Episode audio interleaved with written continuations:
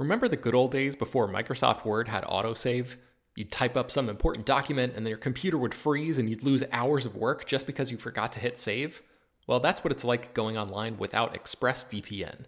Every time you're connected to an unencrypted network, whether it's in an airport, a hotel, a cafe, or anywhere, your online data is not secure. Any person on that same network who knows what they're doing can gain access to your personal data bank logins, credit card details, passwords, all the stuff you don't want people seeing. Unfortunately, hacking has become much easier than it used to be. People don't even have to be exceptionally skilled to do it, and there's a lot of money to be made by selling your information on the dark web.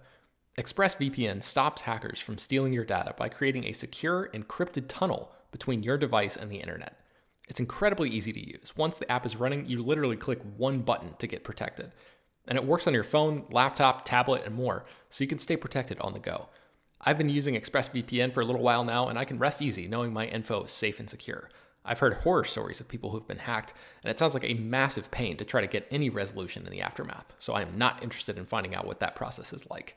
Secure your online data today by visiting expressvpn.com slash slash film.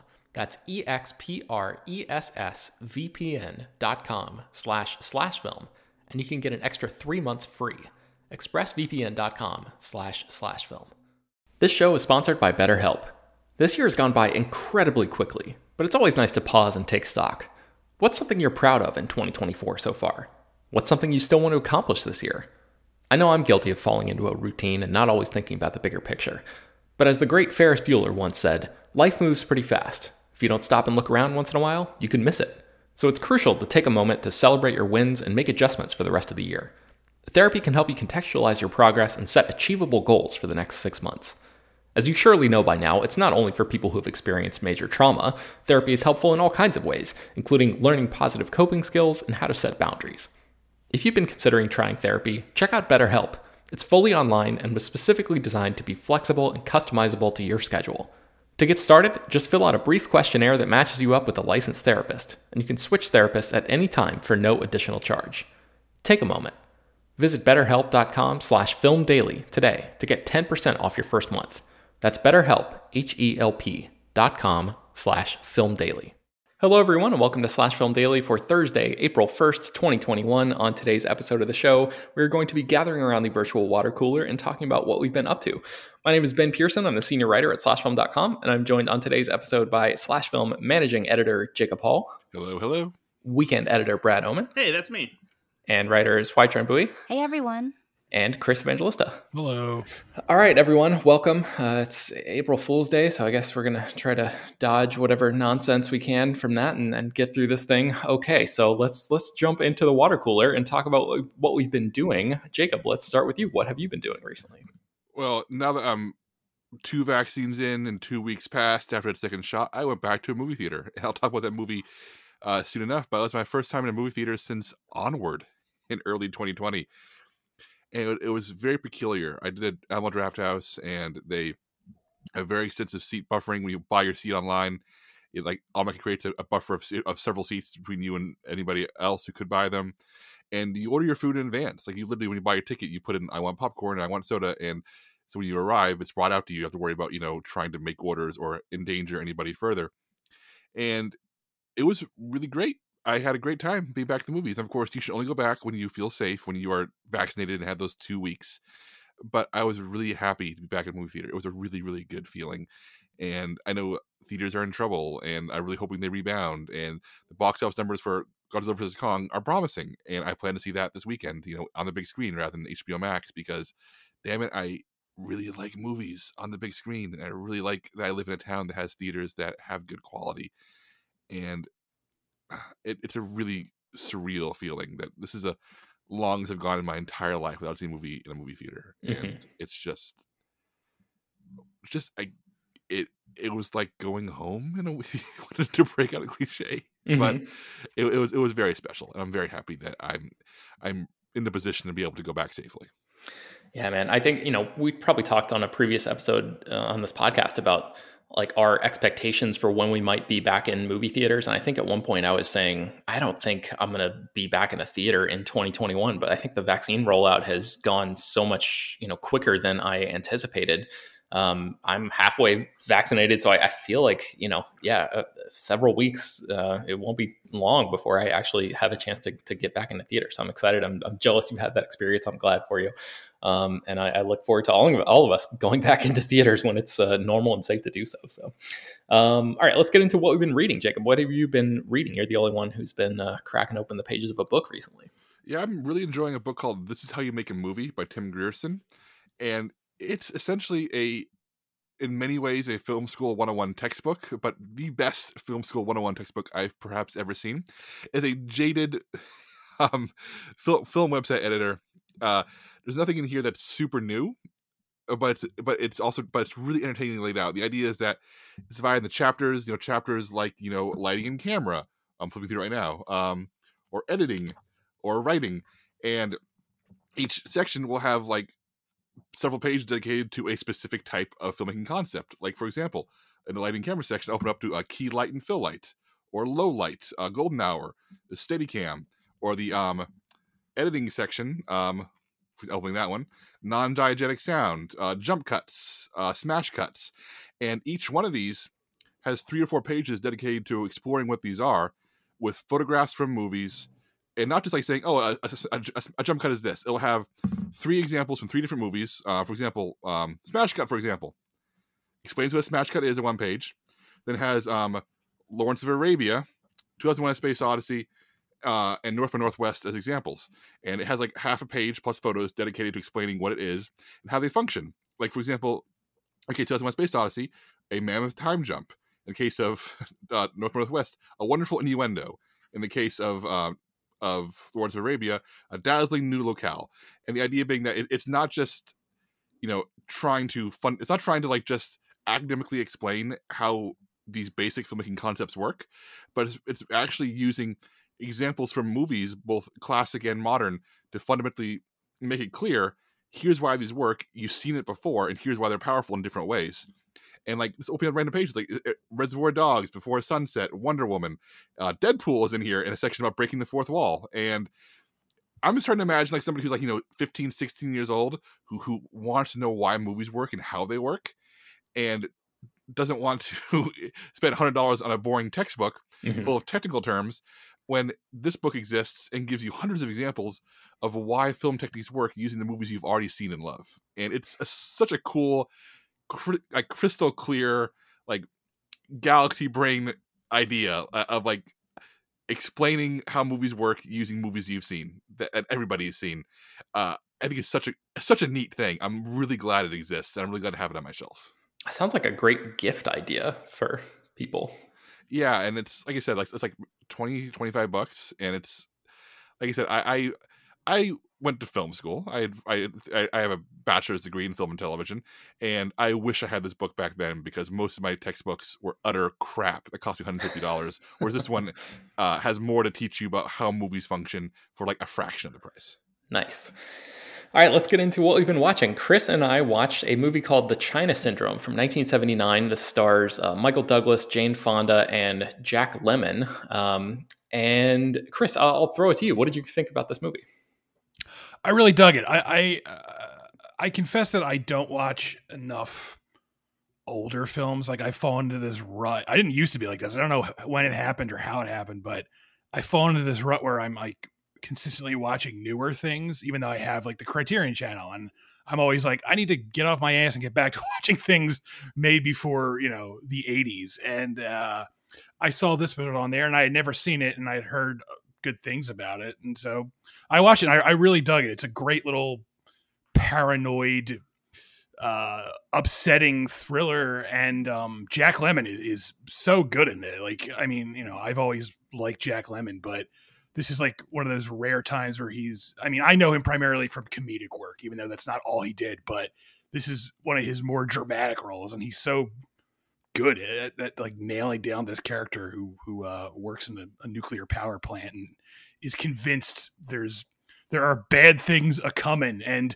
when I, I, when I was reading up on this film, I, what I found so interesting about it, it was it was made at this time where people were like, ah, this is you know that's fear mongering. Nuclear power is safe, and then like I think like a week after the movie came out, there was an actual nuclear power plant meltdown. And everyone was like, "Oh, never mind. This movie is actually knows what it's talking about." So uh, it's it's an interesting little like time capsule into this period where people were like, you know, don't worry about it. Everything will be fine.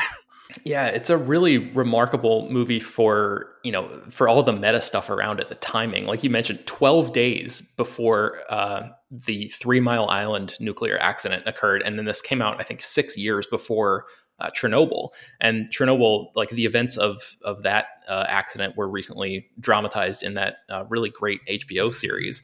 Um, but that show sort of had the benefit of hindsight and like all of these, you know, years worth of documents and eyewitness accounts and government records and testimonies and stuff to dig through in order to tell that story. And this I don't really think there had been any significant nuclear um, accidents, uh, and you know, up to the point that this movie was made.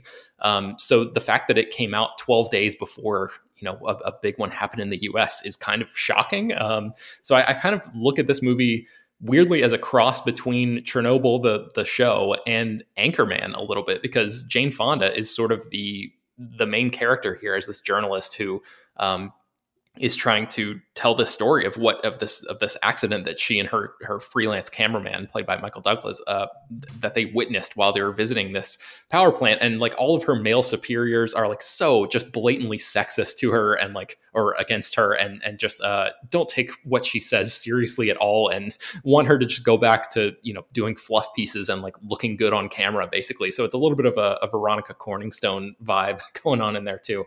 Um, but yeah Lemon is is really great in this and um, I, I, would recommend this to anybody. It's it's like shockingly relevant, um, you know, for the time that it was released, but also like you know, even taking stripping away all of the the sort of relevancy and and stuff from that period, it just works as a really really great like entertaining little pot boiling thriller. So it's also it's also one of those movies from the era when actors didn't have to be like perfect looking. Like obviously Jane Fonda is gorgeous and you know Jane Fonda always looks good, but everyone else in this movie just looks really like schlubby and like Wilford Brimley is in it and like yeah. it's like I miss that era when you could have like an entire almost like an entire cast where everyone is just like normal looking for lack of a better term where it's just like everyone's not like like if they made this movie now, like everyone working at the power plant would be like super ripped and right. like really attractive looking.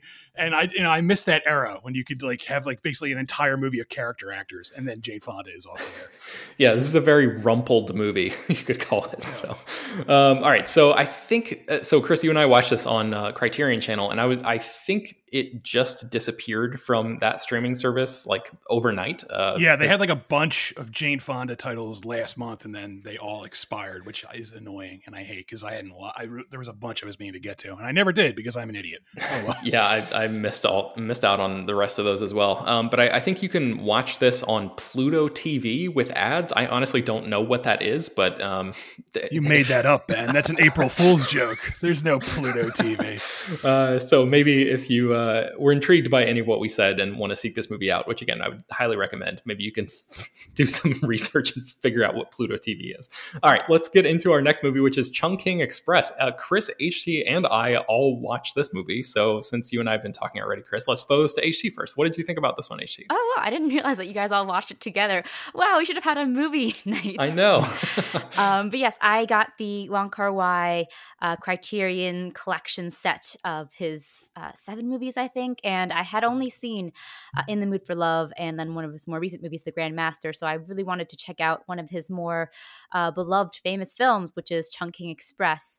And I, I love this movie. It's just got such a wild um, Gen X energy. I actually was quite surprised to, to see how Gen X it was. There's just a lot of um, electricity, color. The camera's always moving, and uh, there's always some sort of blur effect going on. And there's just um, this excitement about being young and about being in your 20s. Um, at the same time, it's this uh, it's a mo- it's a movie about like sort of lovesick people in Hong Kong and that ennui that kind of comes from uh, from being lovesick and for yearning for that kind of connection with someone and those brief connections that you make and how magical they can be and how strange sometimes and awkward they can be. Um, and uh, it's it's just a, a, wonderful both like portrait of the time as well as being uh, something that I love with Wong Kar Wai is that it's just that quintessential yearning, that pining that he does so well. And I'm going to take a little time right now to talk about Tony Leung's face. um, specifically, in the last like few minutes of this movie, in like this one shot when he is reunited uh, with Faye Wong's character, and there's a oh, this wonderful moment where he is you can tell he's so happy to see her he's sort of like brimming with with joy but um he and he gives this he flashes this like crooked smile that almost if you weren't watching you would you might miss it because it's gone in a second and it's it's this smile is just full of so much hope and excitement and a little bit of trepidation and uh, melancholy at the same time. And it's just like this tiny little crooked smile. And he manages to convey so much in that smile.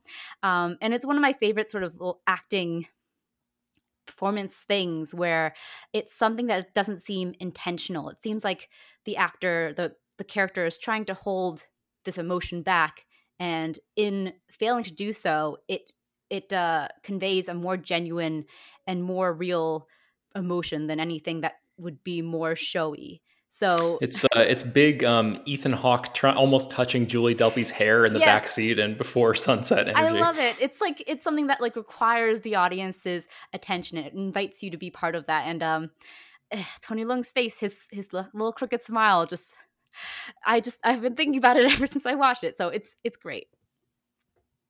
Chris, what do you think about Chungking Express?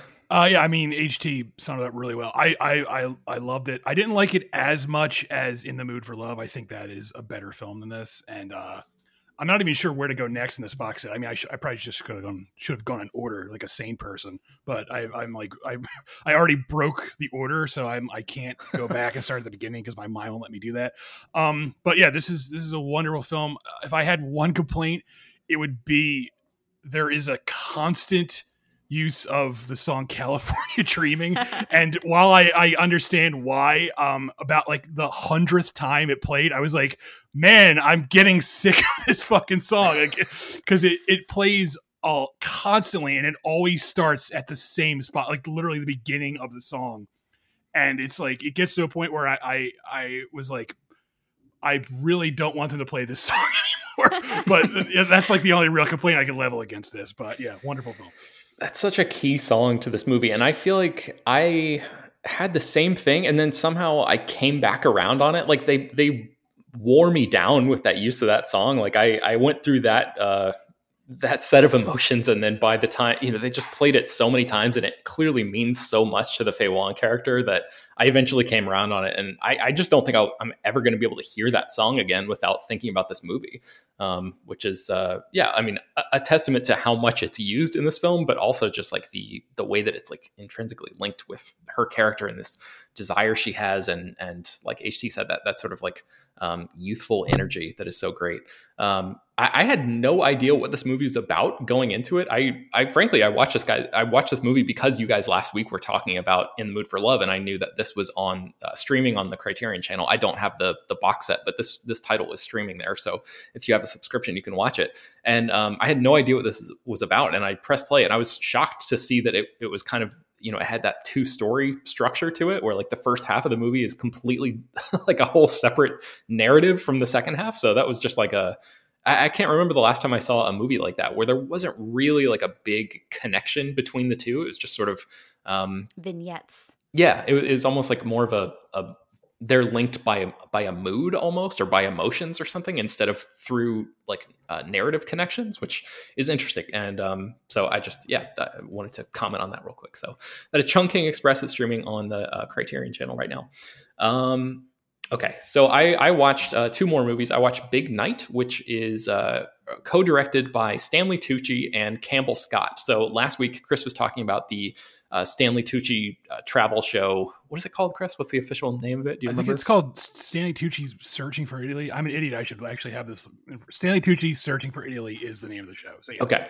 So um, I have not watched that show yet, but uh, my wife and I are planning to do that. And then we found out that Stanley Tucci made this movie in 1990, excuse me, 1996 called Big Night. That is a, a food movie, uh, for lack of a better term. And uh, we decided to watch this before we uh, dove into the Searching for Italy show. And this film stars Stanley Tucci as uh, the main character. Uh, his name is Secondo, and he uh, is the brother of, it's him and Tony Shalhoub playing brothers who are Italian immigrants who live in the United States. And they have opened this Italian restaurant.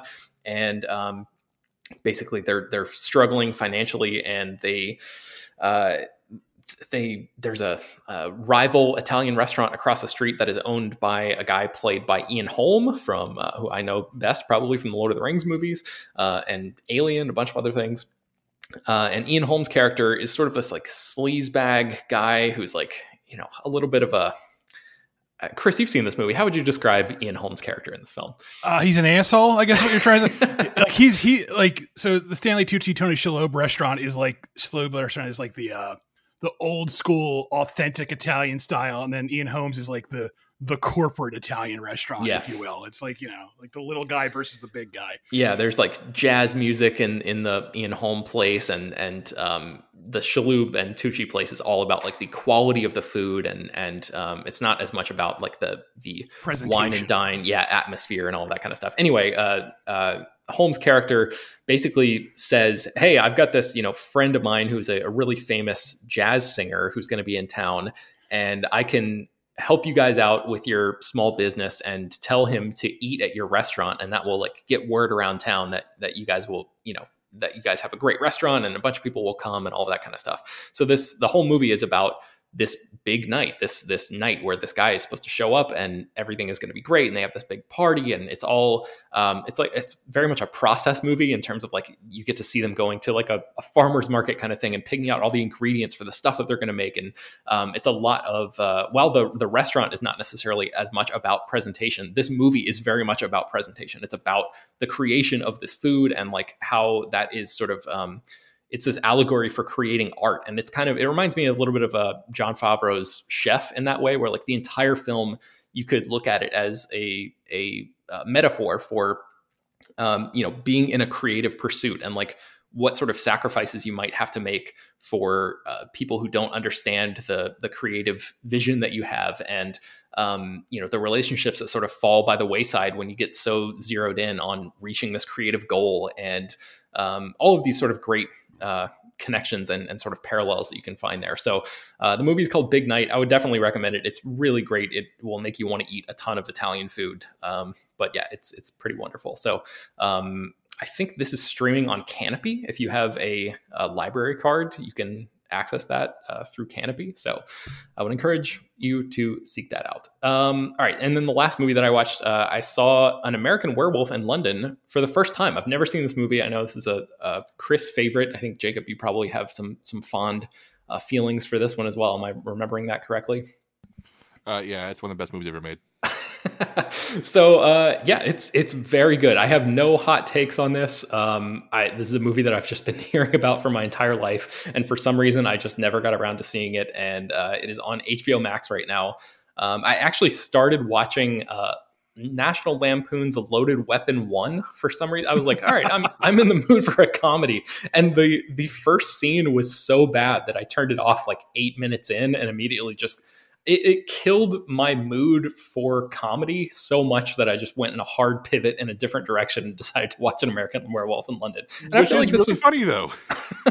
yeah, and and I feel like this is the better uh, experience. But yeah, it, this movie is they call it a, a black comedy and i didn't really think it was like that funny but yes it is is definitely lighthearted um and uh it's, it's lighthearted-ish um. Yeah yeah it, it, i think that's the right i lighthearted in you know as opposed to an out and out you know like a raucous laugh riot or something um but you know the the big centerpiece of this movie is this like incredible prosthetic transformation sequence that I've seen out of context, but just watching it in the context of this movie just makes it so much more impressive. And um, God, the effects in this are are just unreal. Like they literally do not make movies like this anymore, where you can it's just so tactile. I mean again i have zero hot takes on this. This is something that people have probably been talking about since 1981 when this came when this came out.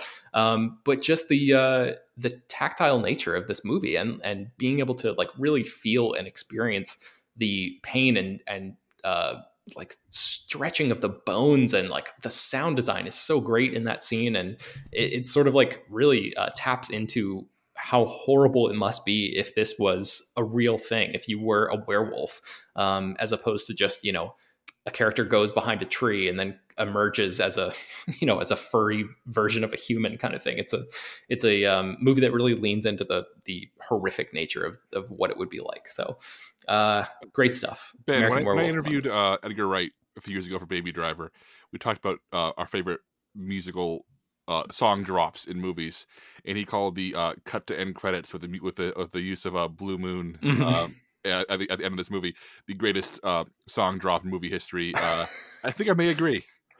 Yeah, you know, I, I, actually rewatched this recently too. I haven't talked about it. I don't want to like, but I don't know if it's because I'm like getting older now and I'm like thinking about death a lot more. Sorry to bring everyone down, but like the I, I it never occurred to me how gut punching the ending of this movie is until like nowish. Like I guess I was just like a young dumb idiot. I was like, ha ha ha, I'm gonna live forever. And now, now I'm like approaching my 40s, and it ends on this incredibly bleak note, and then it cuts this like upbeat song, and it it, it kind of made me like miserable watching it recently because I was just like, oh, this is more depressing than I remember it being. I was very taken aback by the ending and and kind of surprised that the movie has like the I guess the I guess the uh, the prosthetic scene and the transformation scene is, is so powerful that of course this movie is going to have such a great reputation. But the ending is not something that I'd ever heard about before. I never really hear people discussing that uh, element of it. And my God, it was just yeah, like you said, it really felt like a gut punch. And it, it's one of those things. Like I talk a lot about like you know older movies you know, especially from like the the 30s, 40s, 50s, they just end. And this movie does that, but then it has the the sort of nerve to like really like twist the knife that it's just jammed in your back but with the the choice of that song there so uh yeah i can see how somebody like edgar wright would would appreciate that um you know on just a uh, yeah like a, a pure sort of um visceral reaction kind of level um, but man, I was I was not expecting the, this movie to end in quite that way. So um, yeah, it's still a very very good movie. So American Werewolf in London is streaming on HBO Max right now. If you want to check that out, um, Jacob, let's go to you. What have you been watching? I just want to keep talking about American Werewolf in London. okay, uh, the movie I saw in theaters was Nobody, the new Bob Odenkirk action movie, and unlike Ben and Chris, I really like this, like a lot like this. Like not John Wick love, but I'd say three quarters John Wick love. I think this movie is so much fun. It's 92 minutes, it has no time to waste. It's Bob Odenkirk. For five minutes, you're like, ah, Bob Odenkirk. Then you completely buy him as this retired assassin turned family man who's dusting off his skills and forced to kill Russian mobsters. The action is so cleanly shot from the director of Hardcore Henry, a movie that I have really complex feelings on because it's so ambitiously made but really not even a movie. Whereas here, it's an actual story full of characters I found myself enjoying watching. And uh, grade A plus use of Christopher Lloyd. I was not prepared for how well nobody would use Christopher Lloyd. Uh, I think nobody is super fun, and it was a great way to be back in theaters. So I'm not saying Chris and Ben are wrong, but they are incorrect. You know, Jacob, I don't, and I don't want to say your opinion is wrong uh, because it's obviously not. but I wonder, like, if the experience elevated the whole thing for you because like you were just saying you know before we got even to the movie section that it was your first time being back in a movie theater and i was i'm wondering if maybe that adrenaline high made the movie even better for you because i've been in that situation where i'll see something at like a film festival and the the uh, the audience is just so electric and I'd be like this is a fucking great movie and then I'll like watch it on Blu-ray a year later I'd be like this is not as good as I remember it being.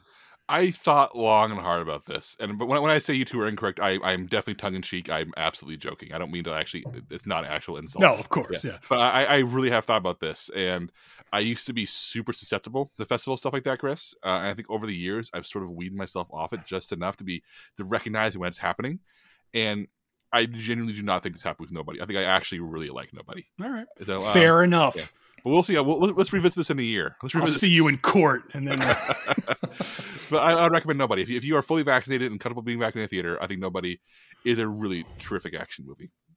Uh, I also watched Zodiac uh, for God the twentieth time because it's David Fincher's best movie and it's great. And because HT and I uh, host that Star Trek and Doctor Who podcast, and Zodiac is the only David Fincher movie to have a direct Star Trek reference embedded in it, because uh, Brian Cox's character, uh, the lawyer, the, the celebrity lawyer uh, Melvin Belli, plays a villain in a very terrible episode of Star Trek that HT and I recorded an episode about, and uh, they referenced an episode in in Zodiac where where a character turns to Brian Cox's Melvin Belli and talks to him about his episode of Star Trek. So that I, I rewatched that scene for the sake of research for the podcast, and I, then I just started over and watched the whole movie because Zodiac is that good. So, uh, real quick, round the table. Zodiac is Fincher's best movie, right? absolutely no, not even like. I don't think it's even a question. For in my opinion, it's his best. It's the one I always, I will always rewatch that movie if I if I'm giving it a chance. It's so fucking good. It's very good. I, I would have to rewatch all of his stuff. I think because I, I haven't watched them all in a in a chunk and like put them up against each other like that. I love Gone Girl. Um, man, I don't know. Yeah, yeah, that's a tough one. Yeah, I, I haven't seen it since it came out, so I I can't. I, it is very very good. So I don't really know if I would rank it like at the top yet, but I'm sure if I rewatched all of them again, it would be probably very high up there. Yeah, it has uh, a daunting runtime, so I haven't revisited it as often as I probably would normally do for for other movies. And I also just just absolutely love Social Network, but but Zodiac is still phenomenal, no matter which way you slice it. Anyway, if you want a truly strange double feature, uh, watch Zodiac, then immediately followed by or before uh, the Star Trek season three episode and the children's show lead. To watch, I don't know if you want to watch that episode really. you absolutely should not watch that unless you hate yourself. But uh, that's what I did a few days ago. I also uh, watched season three of Formula One Drive to Survive. I've talked about this on the podcast before. It is probably at this point the single best sports documentary series ever made. It really is the equivalent of the NBA or the NFL, letting camera crews into the locker rooms to document all their players being completely candid about their season and no punches pulled. And it's just the, the summary of a Formula One season. Each season over ten episodes tells you like who won and what what, what races happened. This is a COVID season, and it's super interesting to see how everybody reacts to that, how it changes the culture of Formula One, how certain teams don't survive the entire season, and. I I don't even watch Formula One. I, I I'm tempted to maybe check it out every so often because I love this show so much. But the stories here, especially season three, are absolutely remarkable. I think episode nine of season three if you wrote that as a screenplay and sent it in as fiction, people would say, no, that's the most unrealistic sports story I've, I've ever heard. Uh, but Formula One Drive to Survive, is, they have cameras there for all the dark, weird, funny, strange moments that you'd want to see in a sports team, but or if you consider driving Formula One cars to be sports, which I, I do at this point. Uh, but yeah, this show is great. I think Formula One Drive to Survive is absolutely fantastic. Maybe one of the best original things Netflix makes. And uh, I'm eagerly awaiting more Formula One Drive to Survive in a year after they finish the uh, filming the current season of Formula One and getting everybody's dirty backstabbing notes about who they hate, which teams they, they basically think suck. uh, also, just a real quick note: uh, Made for Love is streaming today. The first three episodes of the HBO Max series I talked about last week. I have since seen the first four episodes. That's really good. I interviewed uh, the series showrunner, one of the directors, and the writer slash author of the original book. And just letting you know, uh, this sci-fi comedy series is really deranged and really funny. Cristin Milioti rules in it, and the first three episodes are streaming now. So look for the interview hopefully tomorrow. But in the meantime, I can vouch for the show being absolutely worth your time. And the first three episodes are going to be very easy to binge. It, um, it really does reward you piling into one after another. Uh, and finally, I went over to a friend's house, another fully vaccinated friend's house, who spent uh, all the past quarantine year building the best home theater system I've ever seen 85 inch screen and Dolby Atmos sound. And uh, some uh, and everybody brought Blu-rays to watch, and for some reason, the movie that everybody voted to watch and this new setup was The Emperor's New Groove, the uh. Disney movie that uh, has been a, a topic of discussion on this podcast. Is Ben hates it, while the rest of us think it's it's really funny. And you know what? Half the people in that room had not seen Emperor's New Groove, and everybody laughed a lot and had a great time with it. So it turns out that Ben continues to be in the minority on the Emperor's New Groove. Yes, uh, a place that I'm proud to be. Yeah, that's it for me. That's it. All right, Chris, what have you been watching?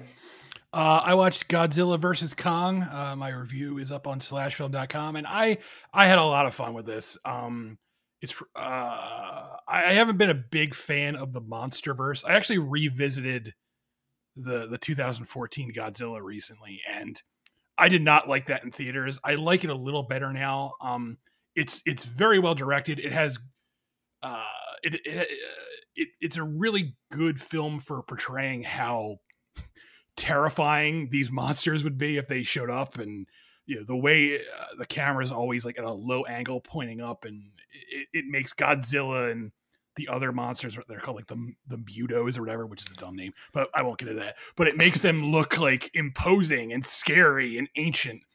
But the human characters are just fucking duds. Like i don't care about any of them. Especially like aaron taylor johnson's character who's like just like oh my god i wanted him to like die. Like step on him godzilla. I do not care about this fucking boring guy. And the human the boring human thing has been a problem with pretty much all of the monsterverse movies especially godzilla king of the monsters which i think is like the worst entry in the series but i had a lot of fun with this and i think the secret is um besides like you know the monster fights which are great they look great and unlike Godzilla King of the Monsters, a lot of them are are like visible. Like anytime there was a monster fight in King of the Monsters, like it starts to rain, and it's like that's like clearly the effects team being like, "Uh oh, these effects aren't finished yet. Quick, throw rain up here so Mhm. people can't tell how bad they look." And there's none of that in Godzilla versus Kong. You can see exactly what's happening.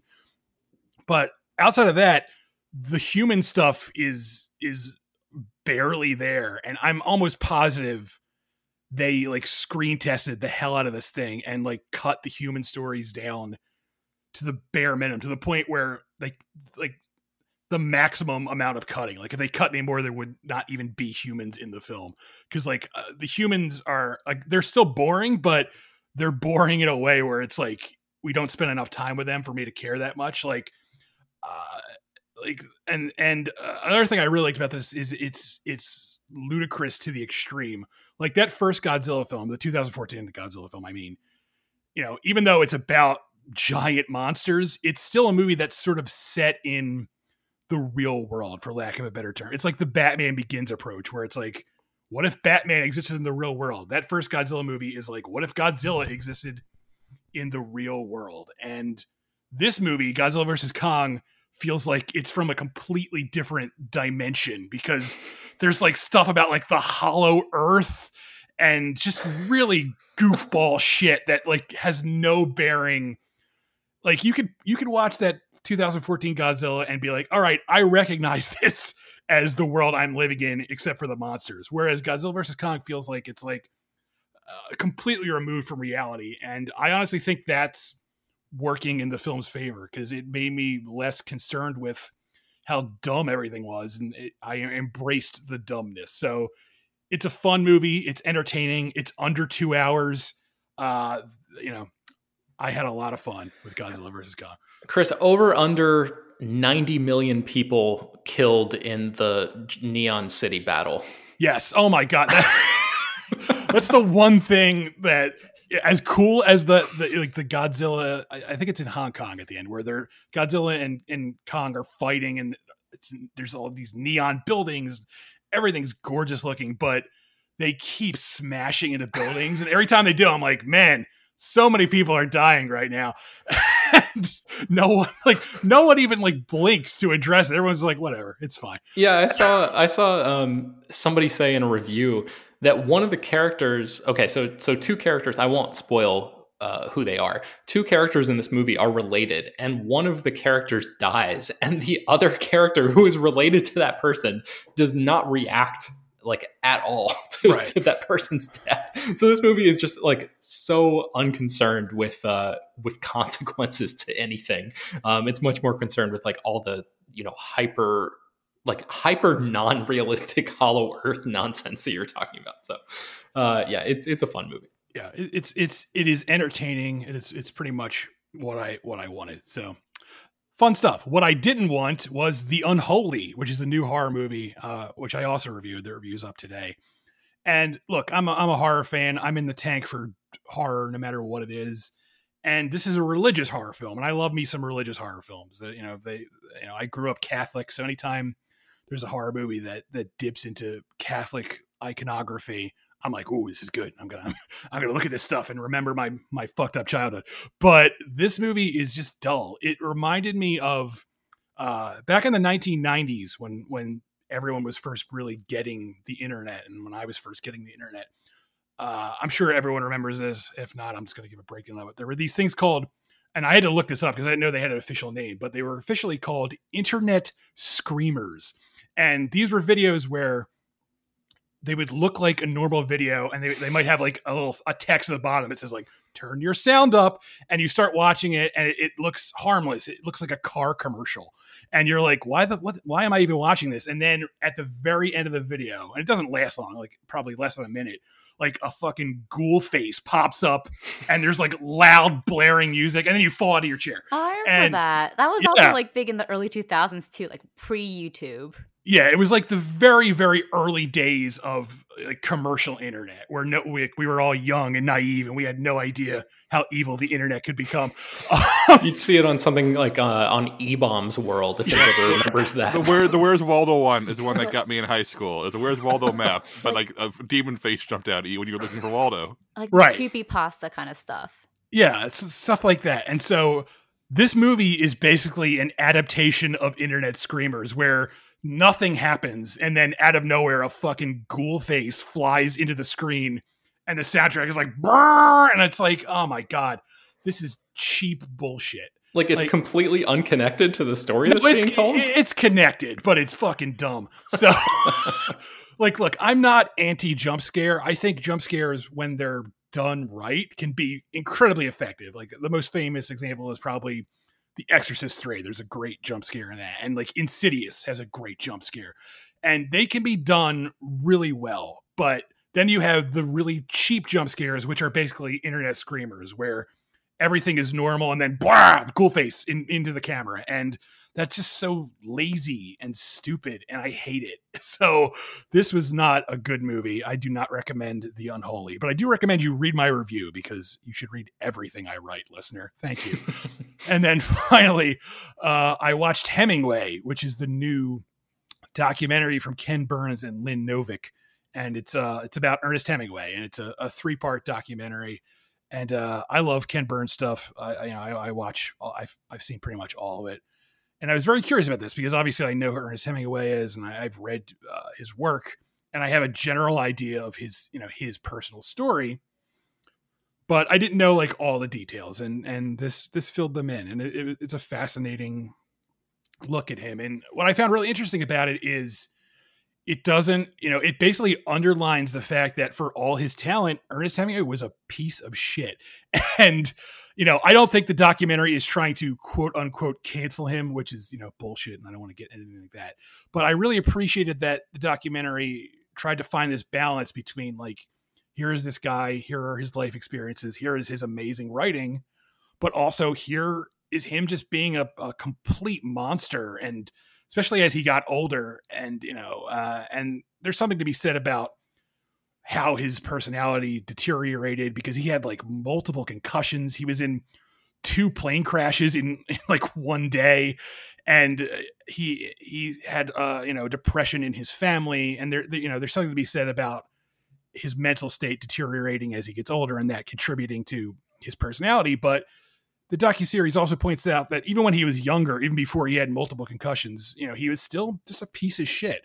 And uh, I, I appreciated the approach they took here, where they weren't trying to be like, you know, well, that's the end of Hemingway. We can't like Hemingway anymore because he was a monster. It's Mhm. more about underscoring that, you know, this guy was a monument to writing. He did things in writing that no one had ever done before, and we need to appreciate that but we shouldn't overlook the fact that he was kind of a piece of shit. And uh, yeah, I just I, I really dug it. I think it premieres this weekend, April fourth, on like PBS or something like that. So you said it was three parts, Chris. Is it three hours or It's six hours actually. Wow. Six- yeah. So Okay. I watched. I watched. I didn't watch it all at once. It's it's it's it's the Snyder cut of documentaries, if you will. But it- yeah. But I yeah, I, if you're just curious about Hemingway and if you just really like Ken Burns stuff in general, I, I really recommend this uh, Hemingway. Cool. Uh, Brad, let's go to you. What have you been watching? Uh, so I watched uh, the second season of Solar Opposites. Uh, it hit Hulu last weekend. Uh, I know that pretty much this entire crew has not, not kept up with shows like Rick and Morty. Um, hasn't hasn't watched Solar Opposites. I, apparently, I'm the only one who likes to dig into uh, animated adult comedy from from Adult Swim. Um, and I, I'm so glad that I do. Um, you know, this is uh, again, this is on Hulu, not Adult Swim, but it's from Justin Roiland, who uh, is the co-creator of Rick and Morty, and uh, Mike McMahon. He used to be a writer on the show, and uh, this season it's it delivers more of the same of the first season for sure, but it, but it gets a little bit crazier, um, and it, it continues to dig into what is probably the best part of the the, the first season and and maybe the entire show, um, which is this uh, subplot, essentially a second show that exists within Solar Opposites that takes place inside of this post-apocalyptic society um, of shrunken down people that are being kept in this very complex wall-sized hamster kind of environment that is um, just full of humans who have been shrunken down that uh, one of the younger aliens named Yumyulack just watches and observes every now and then. And so there's this whole kind of uh, honey i shrunk the kids meets mad max uh, society within this wall.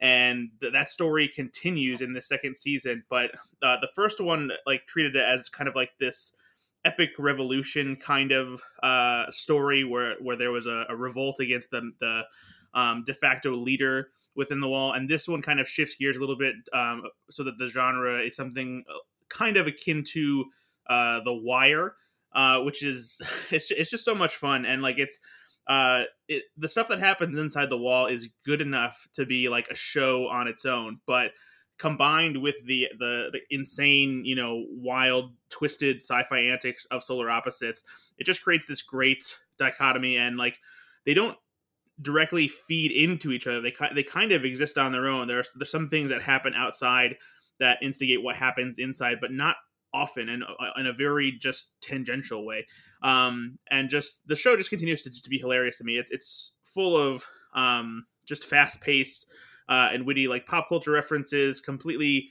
grotesque sci-fi uh creatures and and violence. And i just i just love the characters and how uh they bounce off of each other. And it's it has a you know rick and morty flair but it just it just sta- still stands on its own in a different enough way, uh, largely thanks to the, the presence of the wall. And so, if uh, if you're out there, if you if you haven't given Solar Opposites a shot, uh, the the seasons are breezy, eight episodes, uh, around 22 minutes each. So uh, give, just give it a watch on Hulu. I can't recommend it enough. Um, I also got around to watching the last blockbuster on Netflix. Uh, Peter talked about this recently, and he said that the documentary is basically what you expect it to be. Um, except I expected it to be a little bit better, and I was kind of disappointed by it because uh, it has a very low rent vibe to it. It feels this feels like it could have been a lot better, um, and I wish that the filmmakers could have, I don't know, gotten some bigger names and uh, I don't know more prominent filmmakers to talk about uh, the nostalgia of video stores and like the rise and fall of Blockbuster and all stuff. Because while there are some interesting people throughout the documentary, it it just feels like it's kind um like it's just missing something. And like because it's a lower budget thing, there's stuff that just kind of frustrated me. Like it's it feels like it's very hastily put together as far as the editing is concerned. Like it it chronicles the rise and fall of Blockbuster, but then it has these seemingly random interludes about just little like tidbits of, of trivia and just side things where it feels like oh well let's just toss this in here somewhere and not really have any connective tissue to like keep a, a natural flow of the narrative going through it. Um so it's it's interesting to see the operation of what is the last blockbuster uh, woven throughout the movie but it's just it's so shoddily put together. And there's even I, i'm sure this is because they couldn't afford the actual songs, but there's use of the song uh, "All Star" by Smash Mouth um, and uh, "Kiss Me" uh, in the, the style of Sixpence None the Richer, but they're su- they're covers done by the um, at, least one of the filmmakers behind the movie doing it with um, a, a band, and they sound like adult bop versions is the best way I can describe how they, they sound. Like just the like just terrible karaoke versions. And what's weird is that for for some some reason they even got the guitarist of Smash Mouth as somebody who comments on Blockbuster in this movie. And that's just one of the random people that is in this movie for no explicable reason. Another one including the lead singer of Savage Garden. So I don't know if the directors of this movie, maybe because they have a band that they're like uh, I don't know, locally famous, and they've opened for some of these bands, so they had like connections with them, and maybe were like, oh yeah, let's bring them in here because they're moderately famous to be in this movie. Um, and then there's like uh, Lloyd Kaufman is in this movie too, and he has a super hate for Blockbuster to the point where it doesn't seem like they were really able to get much of anything from him to talk about this, especially because the way the interview is framed, like they ask Lloyd Kaufman to uh, say who he is and like so that people know and that makes Lloyd Kaufman think that the filmmakers don't actually know who he is, and he seems hmm. kind mm. of pissed off about it, um, and in a very curmudgeonly way. And so, yeah, I don't know. It's it's it, I don't, don't want to say like I hated this movie, but I just wanted so much more uh, from it. And so, even though it has enjoyable aspects, I was just like, man, this this could have been so much better. I'm still hung up on you uh, on the pun of the last blockbuster being low rent, Brad. I think that's, that's pretty great. Unintentional, but you're welcome. um, what else did I watch? Oh, I, I got around to also watching uh, to all the boys I've loved before, always and forever, the third installment of the uh, teen romantic comedy franchise on Netflix. Uh, my girlfriend had been wanting to watch this for a while, and I we kept you know putting it off, and we finally got around to it. Um, and I enjoyed this for for the most part. It was a, a, solid uh, conclusion. I, I, think for some reason I feel like it maybe lacked a little bit of the the cleverness of the first movie. It, it wasn't quite as fun. It got it got a little bit more serious since the you know the the story itself is about the this couple um possibly you know breaking up uh Lara Jean and Peter and so it's um it's still pretty good but it it felt like maybe it could have just been spiced up a little bit by just a little bit more um, lightheartedness and and humor. Uh, so as an ending to the the franchise, I think it was it was solid. But as a romantic comedy by itself, I I think I wanted a little bit more of that uh, that comedy along uh, with the romance. H- HT, you you you enjoy this franchise for the most part, right? What did, what did you think of the end? Uh, yeah, I I think it was uh it was charming, but it was uh, obviously a little bit lesser than like the first one. I think it's it's better than the second for sure. Um, and yeah, the comedy hasn't really been a part of the of the to all the boys franchise to begin with, but uh, yeah, it felt um, it felt like it lacked some of the zest of the first original one. I, I, yeah, because like the first one wasn't like laugh out loud funny, but I felt like it had these like this charming moments that made for at least a little bit of like um, more amusing things, and and uh, and this one just got more serious, I guess. Um, and then speaking of comedy, um, I also watched a uh, new stand-up special from Nate Bargatze. Uh, I talked about his stand-up special, The Tennessee Kid, before, uh, and he has a new special out on Netflix. Uh, interestingly enough, this is a special that was recorded uh, during the pandemic, and it was shot outdoors on the Universal Studios backlot, uh, which is interesting because throughout the special, um, a few times you hear helicopters flying overhead in in Los Angeles, which is very common. And uh, he he always has like uh, he has like a, basically like a running commentary about the helicopters, and it, it adds just like a funny, you know, candid, uh, improvised part to to his uh, his entire set. Um, but this is a, a, another great special from Bargatze. Uh, he's become one of my new favorite comedians. Um, and surprisingly enough, what's what's cool about Nate Bargatze is that um, he's he's actually like, like, a comedian that is very family friendly. And I don't know if it's intentional or if this is just um, how he works, but he's totally clean.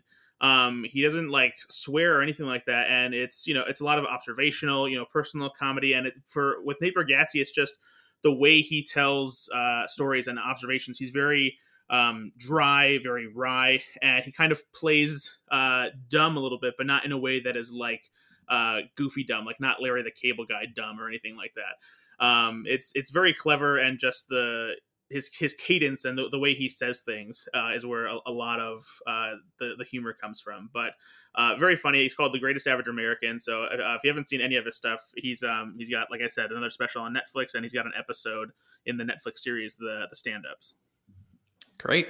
Uh, HT, what have you been watching?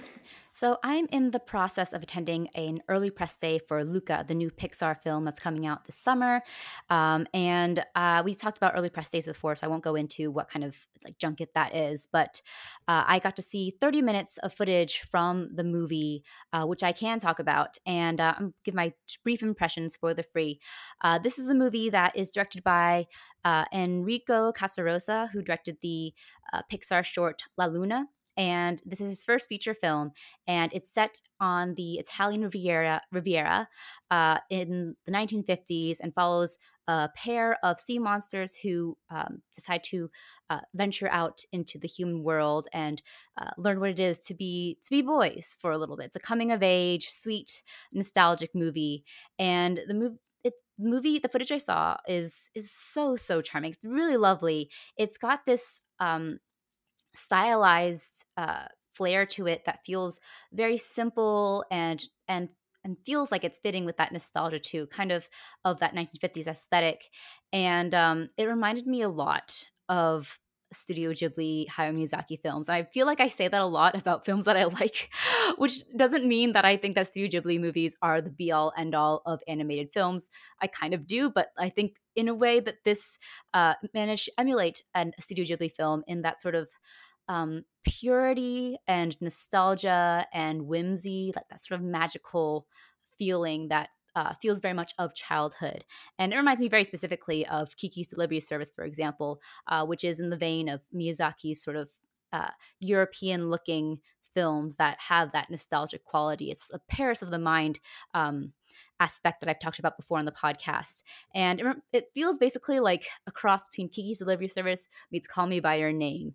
Very sweet, very lovely. Um, I'm excited to see uh, where it goes so far. I'm actually like really excited about this movie, um, more so than I, I thought. I was intrigued by it at first, but um, after seeing the footage and uh, seeing some of the stuff from the early press day stuff, um, I'm actually more excited than I was before. So make that make of that what you will. And then, well, so let's see. That, this is one of those movies that was recently announced as going directly to Disney Plus, right? Like for free without the without premiere, the access. access, which is a real shame because they obviously put a lot of work into this movie. Uh, I can't go into the details of what they of, of all that work so far, but it's it's a one of the more unique looking Pixar films, I think. And it's a real shame that it won't be shown in theaters or even getting given the premiere access pay bump all right, well, that comes to Disney Plus on June 18th. So uh, add that to your watch lists now. Um, HT, what else have you been watching? Uh, I've been on a Tony Leung streak apparently because I decided to watch Infernal Affairs for the first time. I saw that this was streaming on Paramount Plus. Um, I watched it through the Amazon sort of add-on thing, and um, I'd always been meaning to watch this. This this is the movie uh, directed by Andrew Lau. It stars Tony Leung and Andy Lau. It came out in 2002. It's the first in a trilogy of uh, movies, the Infernal Affairs trilogy, and it's the basis for the Martin Scorsese Oscar nominated, Oscar, Oscar winning, Oscar winning. Yes, I think, he, I think it won Best Picture, right? Yeah, Yes. and it, he won Best Director too. Oscar winning movie, The Departed. And um, I don't know what the temperature is on Infernal Affairs versus The Departed, uh, whether everyone here has seen both films, but I liked Infernal Affairs better than The Departed. Get out! of here. I actually, I, I actually have not seen Infernal Affairs. Actually, I I really really liked it, and I I'm familiar with all the beats of The Departed. It's not one of my favorite Scorsese movies, to be honest. Um, I liked it. It's a great film. It's you know it's Scorsese. I'm not going to knock a master, but I just found myself more emotionally connected to Infernal Affairs. Like all the beats, all of the the thrills and uh, like edge of your seat thrills, just kind of was able to grip me more in Infernal Affairs. And I think it's a combination of sort of that the sentiment, the sort of melodrama that comes with, especially a lot of like these Hong Kong action movies. Uh, it has it's it's pretty sentimental. The end of the movie, has, over the credits, the two leads sing a, du- a duet. so like that's an indication for how like they really value emotion and it can be that kind of emotion can be overwrought for some western viewers but i really really enjoyed that and it gave me- Wait, do they? Because in The Departed, everyone dies. Are they singing even though they're dead in this no version? no it's like the actor singing it's not Oh, okay. oh, I thought you meant there was like the characters, Which would like, be up amazing with like bullet holes in their heads and started singing. no, but yeah, the actors sing a duet. But um I I just I really liked it. And I think it also has the benefit of having um so Andy Lau plays the counterpart for Matt Damon's character and he is just miles and miles away better than Matt Damon's performance in that role. I found I feel like Matt Damon uh, when he was cast in The Departed, was sort of on the cusp of figuring out who he was as a leading man. He didn't really have a handle on what kind of charisma, what kind of brand he was as a leading man actor. And thus he kind of gets overshadowed by the rest of the cast, who is just like so great, like Jack Nicholson, Leonardo DiCaprio. Everyone is just acting their socks off. Um, and Matt Damon is just kind of getting a little overshadowed, and he feels kind of like a flatter character because of that. Uh, but Andy Lau, who plays that sort of mole within the police uh, force, uh, does so much more that. You feel like he is a turmoil character and you see a lot more of what he's struggling with and how you kind of feel some sort of empathy for him but at the same time you don't trust him and he's great. Tony Leung always fantastic. I talked about his face earlier. Here he plays a man who's just like unraveling at the edges and you're really frightened for how if he stays in this situation any longer if he will just like die from the stress. He's great. Um all the uh, before the supporting uh, actors are great. Um, I highly recommend Infernal Affairs if you have seen The Departed and if you love it. Um, and I want to see where you fall in that line. Anyone else like have any say on Infernal Affairs versus The Departed? I haven't seen Infernal Affairs yet. I'm I'm excited to check it out, especially after this recommendation. Yeah. All right. Uh, so next, uh, last I watched the 1950 Father of the Bride, uh, which I have seen the Steve Martin version. and I enjoyed it like way back when I first saw it. Um, and it's the 1950 Father of the Bride stars Spencer Tracy, has Elizabeth Taylor, and it's a lot of fun. Like Spencer Tracy in in particular is is really really fun to watch. He's just got I don't know, like that charisma, that charm. He feels like that that father who's just like completely beleaguered and losing it, and he plays that role so well that it's just even as the the film is very much a product of its time and feels a little bit antiquated in a lot of ways. Watching Spencer Tracy play this father whose daughter is getting married and uh, everything is going wrong, all hi- all kind of hijinks ensue. The wedding is just way too extravagant and, and expensive. Watching him uh, throughout all that is just uh, worth watching. And Father of the Bride is streaming now on HBO Max. Excellent. All right, let's go into what we've been eating. Brad, what uh, crazy things have you been eating recently? Ooh, the wackiest stuff. So many wacky things. Actually, somewhat wacky things. Um, I so I'm continuing my uh, ad- adventures of coffee creamers now that I am uh, a regular coffee drinker, thanks to my Keurig. Um, is it Keurig? Keurig? I don't know. I forget. Anyway, um, so be- this year, I-, I think I've talked about this before. This year is like the 50th anniversary of Fruity Pebbles and Cocoa Pebbles, and so Post is doing like a bunch of different things with both cereals. Uh, and one of the things that they did is release uh, coffee creamers for both Fruity Pebbles and Cocoa Pebbles. And I haven't gotten the Cocoa Pebbles one yet, but I did uh, get the Fruity Pebbles one. I was hesitant because I just wasn't sure if the flavor of Fruity Pebbles would mesh well with coffee. It just felt like a strange combination. And um, a, a reader and uh, podcast listener from Slash Film who follows me on Twitter had um, reached out to tell me that he had found it and that he didn't like it at all. Um, but one of my good friends uh, told me that it was delicious. So I was like, hmm, okay. So he and he brought it over for me to try before I actually dove and got a bottle myself because uh, I actually really like this a lot. Um, the the fruity pebbles flavor actually does mix well with the coffee. At least the one the ones that I have, it's uh, it's a nice mix. It's um, the fruity pebbles flavor isn't overpowering. It's just mixed well enough um, to where you get the the flavor of it. And it's just that's just all I can say about it is that I actually like the the mix of the flavors. And so uh, I'm curious about the cocoa pebbles one because I feel like um, I haven't been super keen on the combinations of chocolate and coffee that I've had before. Um, but like I said, I was wrong about the fruity pebbles mixing with the coffee. So, um, speaking of chocolate and coffee, though, one that I did enjoy uh, that I just found was a Snickers coffee creamer. um, and it has a uh, a fantastic blend of the the chocolate caramel um, and peanuts um, with with the coffee. I, I, think that since it's not just chocolate, that maybe that might be why I enjoy it more. Since you know caramel is a pretty common mix with coffee flavors, and so uh, that one was pretty good. It, um infinitely better than the uh, Snickers milk that is out there that exists. That is not not good at all. Mm. Uh, yeah, just too salty because of the peanuts and uh, not good. But uh, yeah, co- Snickers coffee creamer, good in my opinion. Um, and then uh, I've been mixing up my, my, mornings every now and then um, instead of having coffee because Mountain Dew has a new line of energy drinks. Uh, they're called Mountain Dew Rise. Uh, they have six new flavors. I was able to find them all at the grocery store recently, um, but I've only tried three of the flavors so far since I've just been kind of gradually uh, making my way through them. Um, so the ones that I've tried so far are um, Tropical Sunrise, which is a pineapple one, uh, Peach Mango Dawn, where the flavor is pretty um, self-explanatory, and Berry Blitz, which is like a, a mixed berry uh, sort of flavor. Um, Tropical Sunrise, Peach Mango Dawn are great. I'm definitely a fan of tropical flavored soft drinks like this normally I am not a big fan of berry flavored kinds of things. I don't really like.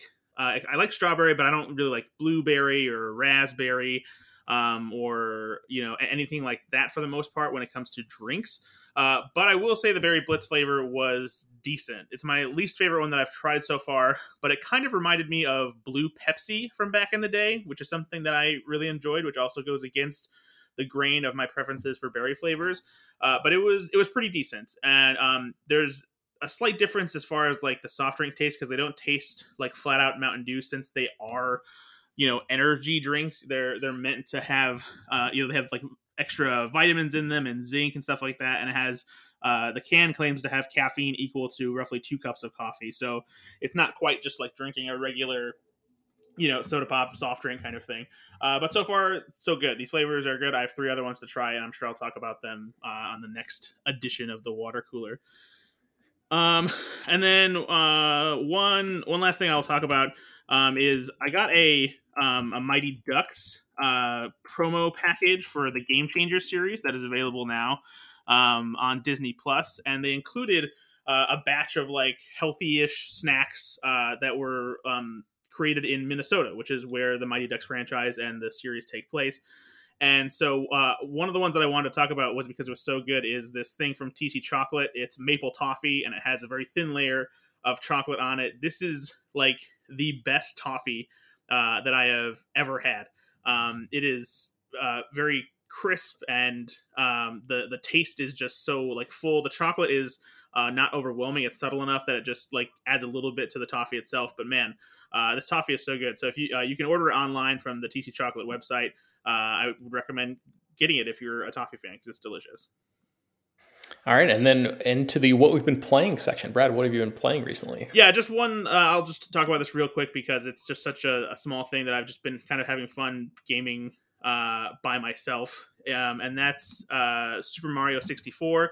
And I mention this because um, I've been playing this by way of Super Mario 3D uh, All Stars, which was it's a Nintendo Switch title that has Super Mario 64, Super Mario Sunshine and Super Mario Galaxy. Um, and it actually is they made it they basically made artificial scarcity uh, for it a thing because it was released in September last year and as of yesterday it's now what won't be available anymore. You can still buy whatever copies there are out there on store shelves and stuff like that, but after March 31st, like they're not going to be making any new copies. It's not available to buy in the Nintendo digital game store or anything like that. And so I, I got my hands on this a while back because I knew I would want to play these games on the Switch. And I, when I was younger, I didn't have my own Nintendo 64. One of my best friends did, and so I always played it on his. And I never played through the game in its entirety. I played through a decent chunk of it, watched him play it, and so I was I'm fairly familiar with a lot of the levels, but I never got to play through the full game on my own. And that's been really fun this time to actually just dig into the game, get all the stars myself, uh, make my way through the levels, you know, remember things that I had uh, forgotten and discover things, you know, that I didn't get to do myself uh, the, the, first time around when playing it before. So it's, uh, I honestly think that it's the best Mario game of all time. Not only was it just, you know a game changer literally uh, because of the you know how groundbreaking Nintendo 64 was at the time, but just the gameplay is you know it's it's still kind of the cornerstone for what Super Mario games are today. So uh, yeah, Super Mario 64, two thumbs up. Awesome. All right. I think that's going to bring us to the end of today's episode of Slash Film Daily. This podcast is published every weekday, bringing you the most exciting news from the world of movies and TV, as well as deeper dives into the great features you can find on the site. You can subscribe to this show on Apple, Google, Overcast, Spotify, all of the popular podcast apps, and send your feedback, questions, comments, concerns, and mailbag topics to us at peter at slashfilm.com. Uh, please make sure to leave your name and general geographic location in case we mention your email on the air. Don't forget to rate and review the podcast on Apple Podcasts. Tell your friends, spread the word. Thank you all for listening, and we will talk to you next time. Hey Ben. Hey, yes. Um, today's April Fool's Day. Yes, it is. So this is normally when I open up the Gargantuan Book of Insult, Offense, and Effrontery by Louis A. Safian, but it's April Fool's Day. I can't do that. I, I got to do the opposite. okay, well, what on earth is the opposite? Close Uh, the that book. is- no, that is to go on the internet and search for nicest things to say to people, and go to Oh, mantelligence.com slash compliments. Wow. Uh, okay. okay. An artic- Man intelligence. Man intelligence. An article. Uh, the byline is by Jasper. Um, and Just Jasper. We all know him. Yeah. Thanks, Jasper.